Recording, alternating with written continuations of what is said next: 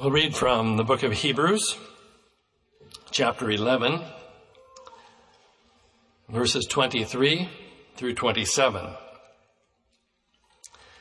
Beginning at Hebrews 11:23, by faith Moses, when he was born, was hid 3 months of his parents, because they saw he was a proper child, and they were not afraid of the king's commandment.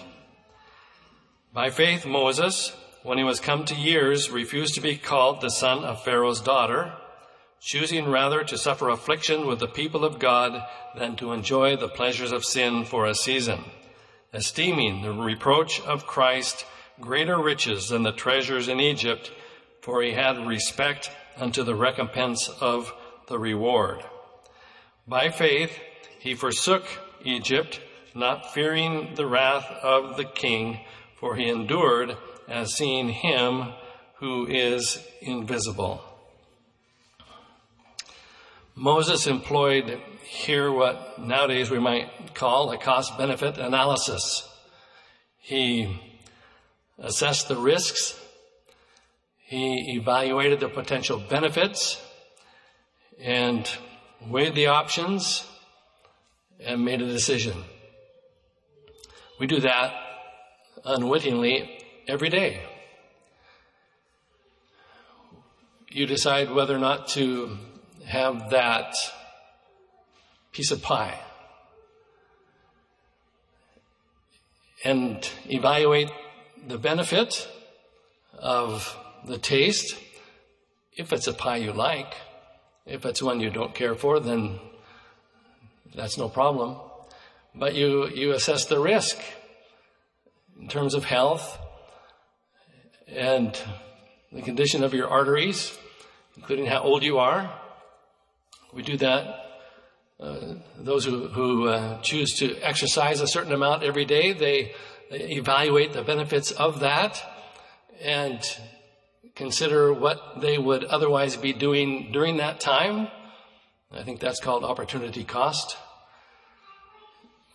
You do it when you buy a car. What are the advantages and disadvantages, the pros and the cons? Maybe I should keep the old car and uh, estimate how much it will cost to maintain it versus buying a newer one or a brand new one and evaluate how long it will take to re- recover the costs over the lifetime that you deem is, is reasonable. Well, every, every decision is not economic along those lines before Debbie and I got married, I had a motorcycle. And we were setting up the apartment where we would leave, where we would uh, live after the, the wedding.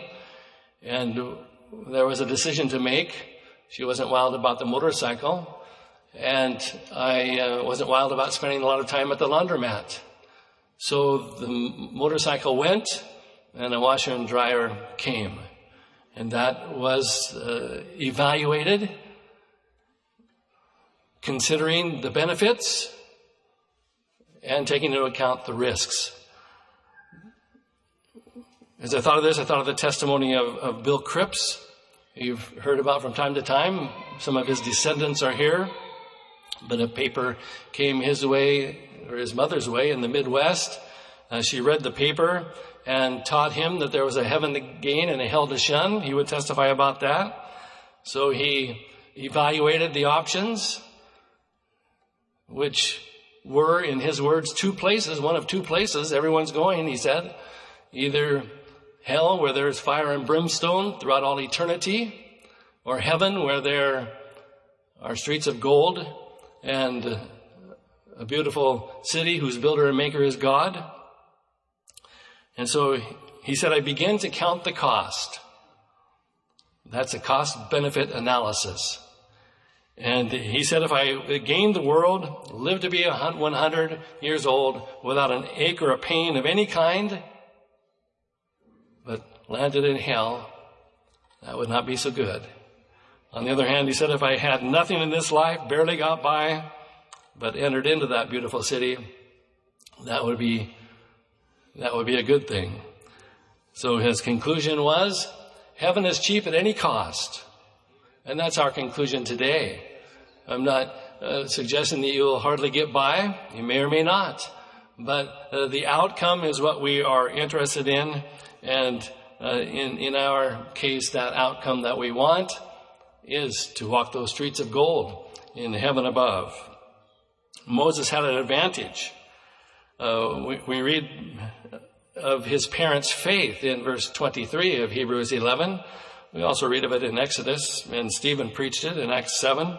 But by faith, Moses, when he was born, was hid three months of his parents. His parents were not afraid of, of the of Pharaoh's commandment. He, uh, as a result, was placed into the river, the same river where newborns were being cast so that they would be destroyed at the edict of Pharaoh because the children of Israel were multiplying in number and Pharaoh was concerned that before long they would uh, overcome and conquer the land of Egypt, which ironically they ended up doing uh, generations later. But that same river, Moses' parents uh, understood that they were taking some risk, but they also saw the benefits.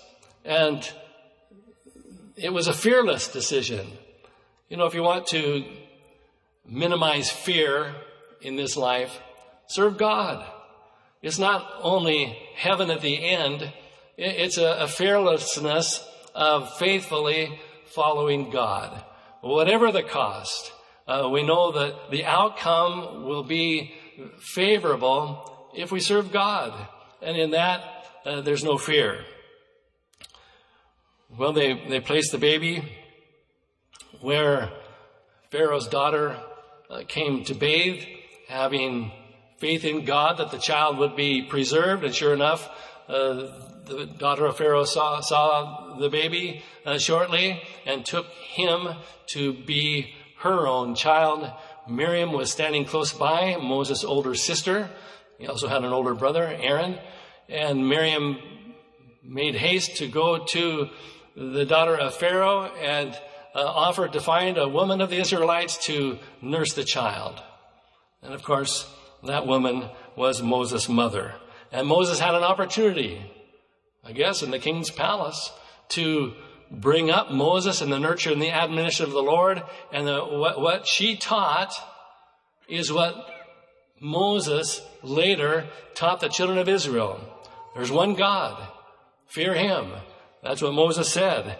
And uh, thou shalt teach these commandments, God revealed to Moses to disclose to the children of Israel, uh, diligently unto thy children, talk of them when thou sittest in thine house, when thou walkest by the way, when thou liest down, and when thou risest up. So little Moses grew up understanding the uh, possibilities and, and the blessings of serving the God of heaven. If you want those under your, your influence to serve God,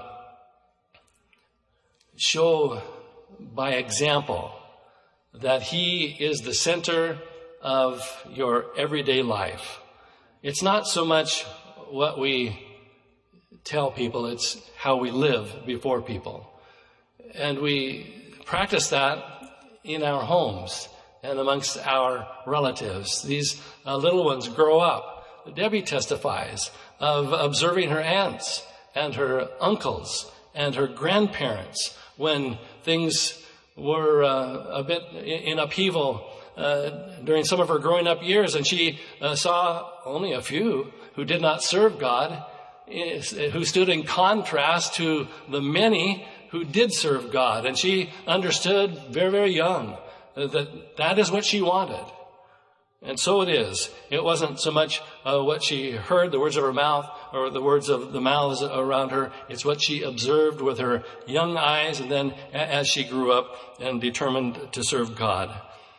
We want home environments where the Lord really is the, the center, and uh, every decision that we make in life, our, the little ones around us will observe that we make those decisions prayerfully. They won't forget it.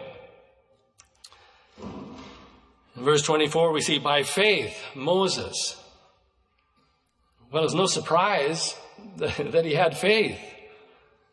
His, parents modeled it, particularly, I suppose, I'm not sure what influence his, his father had while his mother uh, nurtured him and, and um, brought him up uh, in the, in the court or at least nearby. But that faith uh, was the product of his heritage. Faith is, is passed along. It's not inherited. We inherit carnality from the first parents, Adam and Eve. But that faith is transmitted from generation to generation. And everyone has the opportunity to choose, choose God. So when Moses was grown, we read in Exodus, uh, he went out unto his brethren and looked upon their burdens.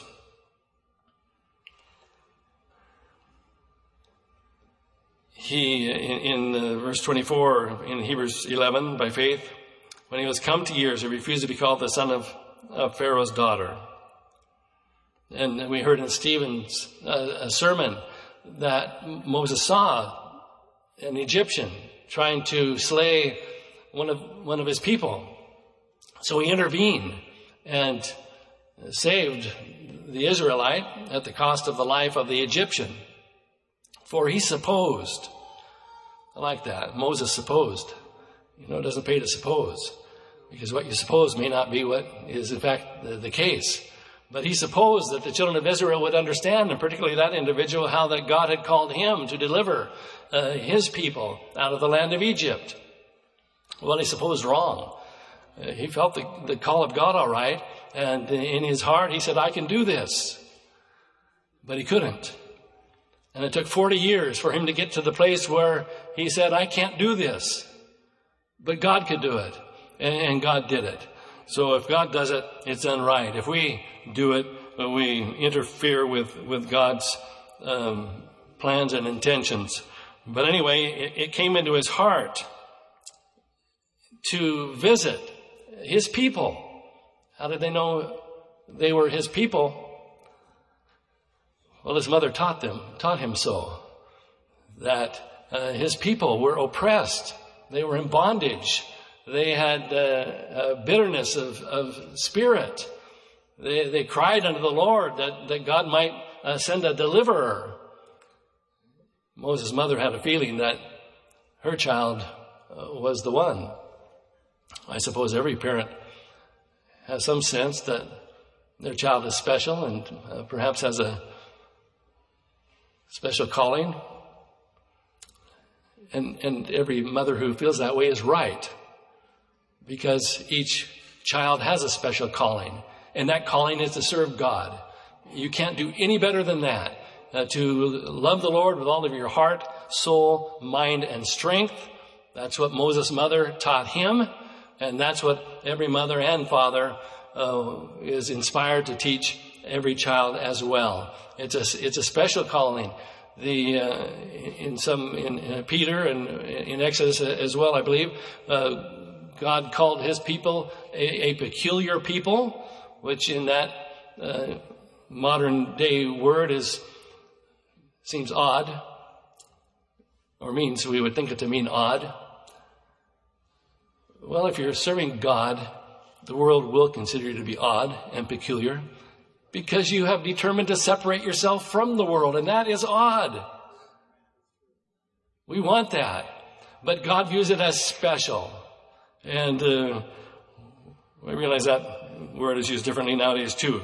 But either way, to serve God is the, is the direction that we want to go because we want to make heaven our home and we want to be able to live within the grace of God as we journey through this, this land. Well, when he was come to years, he, he had a decision to make. We see that in verse 25, choosing rather to, uh, to suffer affliction with the people of God than to enjoy the pleasures of sin for a season.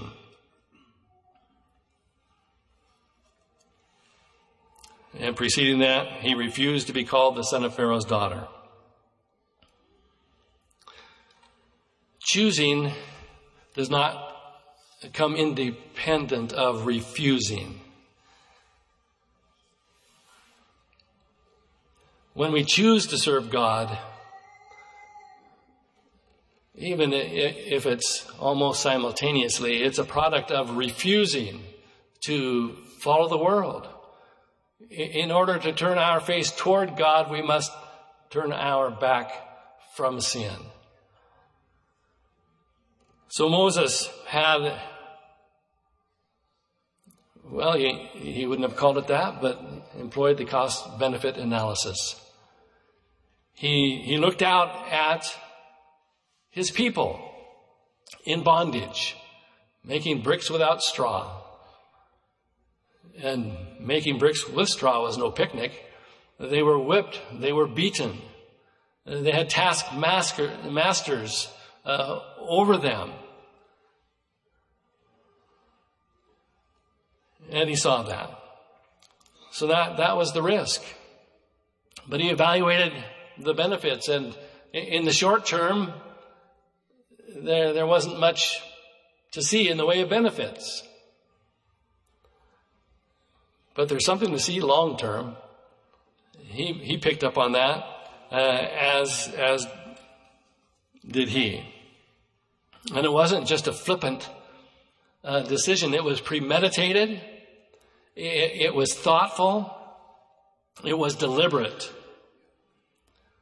And that seems to be a description of uh, the character of Moses as he uh, journeyed through life the, the, next 80 years.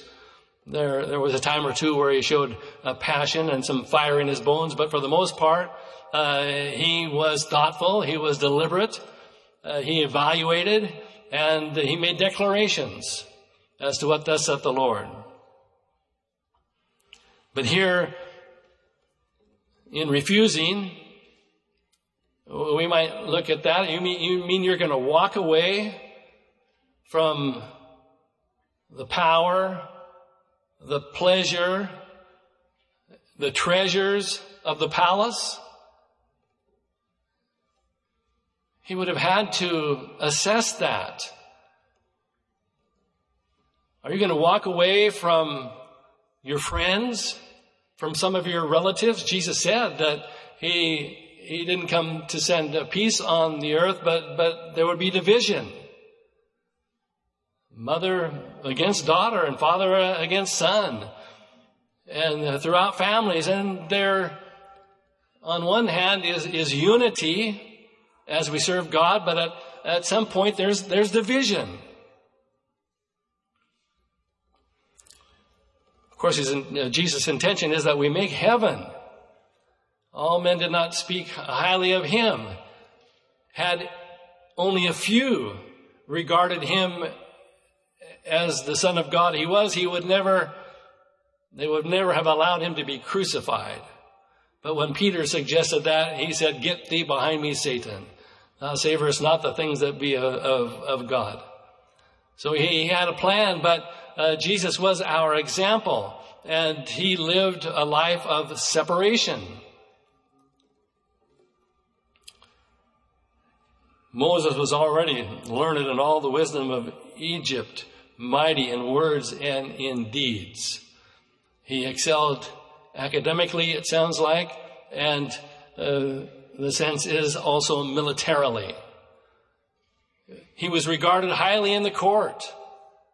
If you had a problem, go to Moses. He'll solve it. He had a future.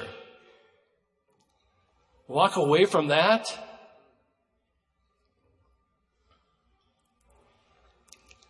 Well, he didn't fit. He didn't belong. He wasn't happy within. Uh, God had spoken to him. God speaks to us as individuals. I hope that God is speaking to some heart today. He is because God speaks through His Word. Eh, God calls us to do a cost benefit analysis. What will it cost you to continue on the path uh, that you are walking if that's not a path serving God or if that's not a path uh, anything but perhaps partly serving God? But God re- reaches in and, and, wants something out of your life. Well, what, what's the risk of holding on to that? What's the benefit uh, of releasing it to him?